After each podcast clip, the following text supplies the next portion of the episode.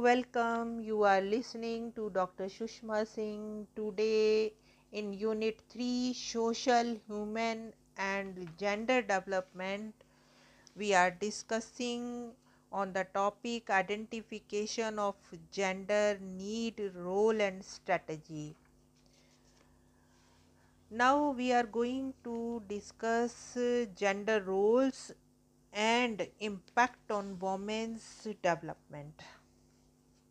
Women, though often perceived as dependent or as homemaker, are engaged in three basic responsibilities that they shoulder, and these have been referred to in developmental literature as their triple role.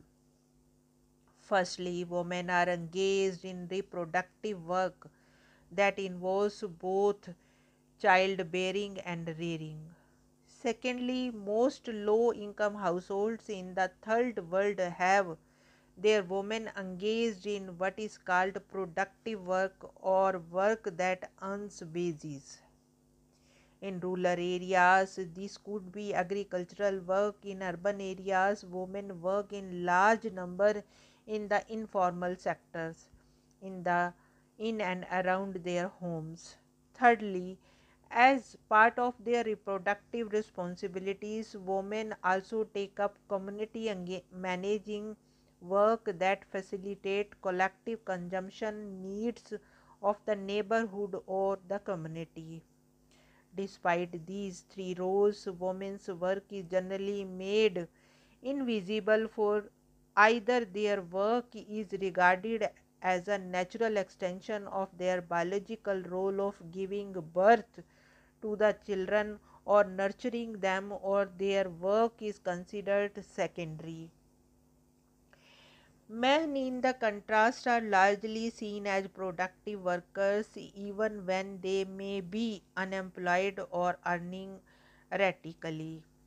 As far as reproductive role is concerned, men do not have a clearly defined reproductive role in most societies and when involved in the community men do not largely engage in consumption related voluntary work rather they take up the community leadership roles that get them either some payment or social prestige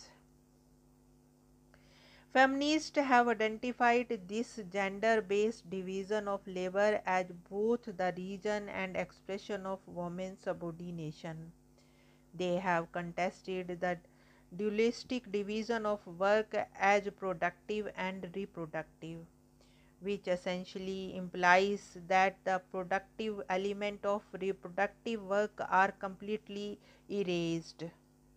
It has been pointed out that the woman's reproductive work both produces labor force and maintains it, thereby making for a fundamental productive activity that is essential for all subsequent productive enterprises.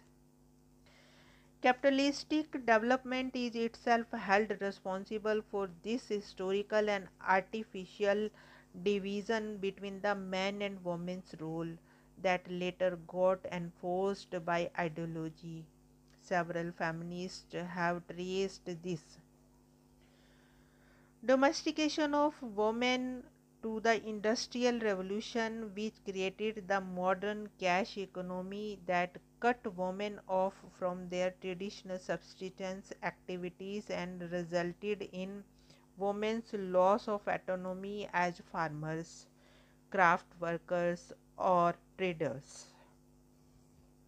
The housewife role that came in on to women as their primary responsibility, however, is neither valued nor paid, and the use of value of reproductive work is not given the recognition it deserves. Even as far as the realm of the work, productive work goes, the ideology of the house, housewifeification mask asymmetry in men and women's work and their exchange values. Not only do women get work at the lower end of the economy, which are low skilled and low paid and not wanted by men, They are also vulnerable to exploitation and harassment and an overload of labor due to their multiple roles. Yet, the unpaid work of women at homes at, and in the community and their low paid work in what is recognized as productive sphere have not created major conflict in the rank and files of women because they themselves accept and conform to the gender ascribed role and find little choice. Now, let us discuss the next point practical and strategic gender needs. Since in discussing development, the concept of human needs and their satisfaction has emerged as an important criteria for assessing whether or not interventions le lead to development. It is important to look at the twin concepts of practical and strategic gender needs when discussing gender development. Women and men have different roles in society and therefore distinct priorities concerns. Maxine Molyneux had conceptualized this distinction, which was later elaborated by Caroline Moser while advocating to the developmental planner to be more gender sensitive. According to Molyneux and Moser, where there are women's interest and gender interests. The two are not the same. Women's interest refer to the interest which women across the world share by virtue of being the biological sex female. Since in real life situation women live in a society where their position is defined not merely by their sex but by other important factors like their class and ethnicity as well as gender. It would be wrong to present women's interests and needs as a homogeneous category for women. Rather, while planning developmental planners must take cognizance of the fact that women's interests and needs vary according to their social positioning which itself is defined by specific socio-economic context and also by factors such as class, ethnicity and religion.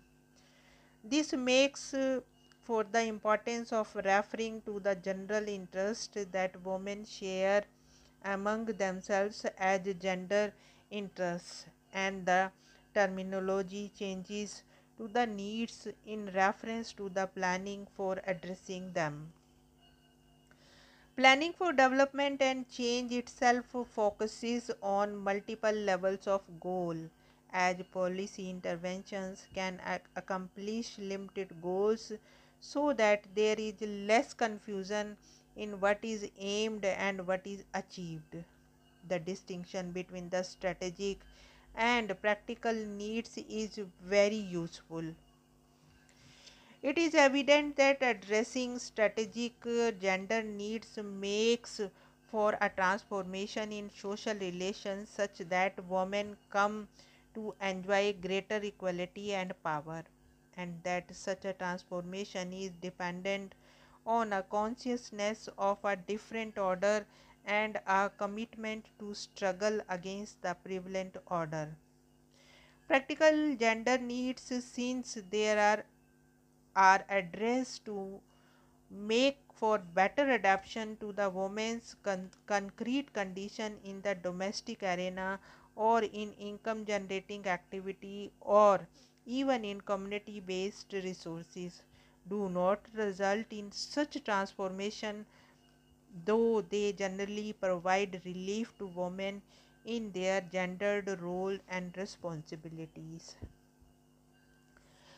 The greater majority of developmental interventions aim at attending to women's practical gender needs and do not contribute directly to challenging either the sexual division of labor or social, political, and economic organization of society that subordinates women. However, it would not be right to term strategic needs based development interventions to be feminist and the interventions directed at improving women's access to their practical needs as less feminist for the two are linked and in effect often inseparable. Here we want to close this lecture. Thanks for listening.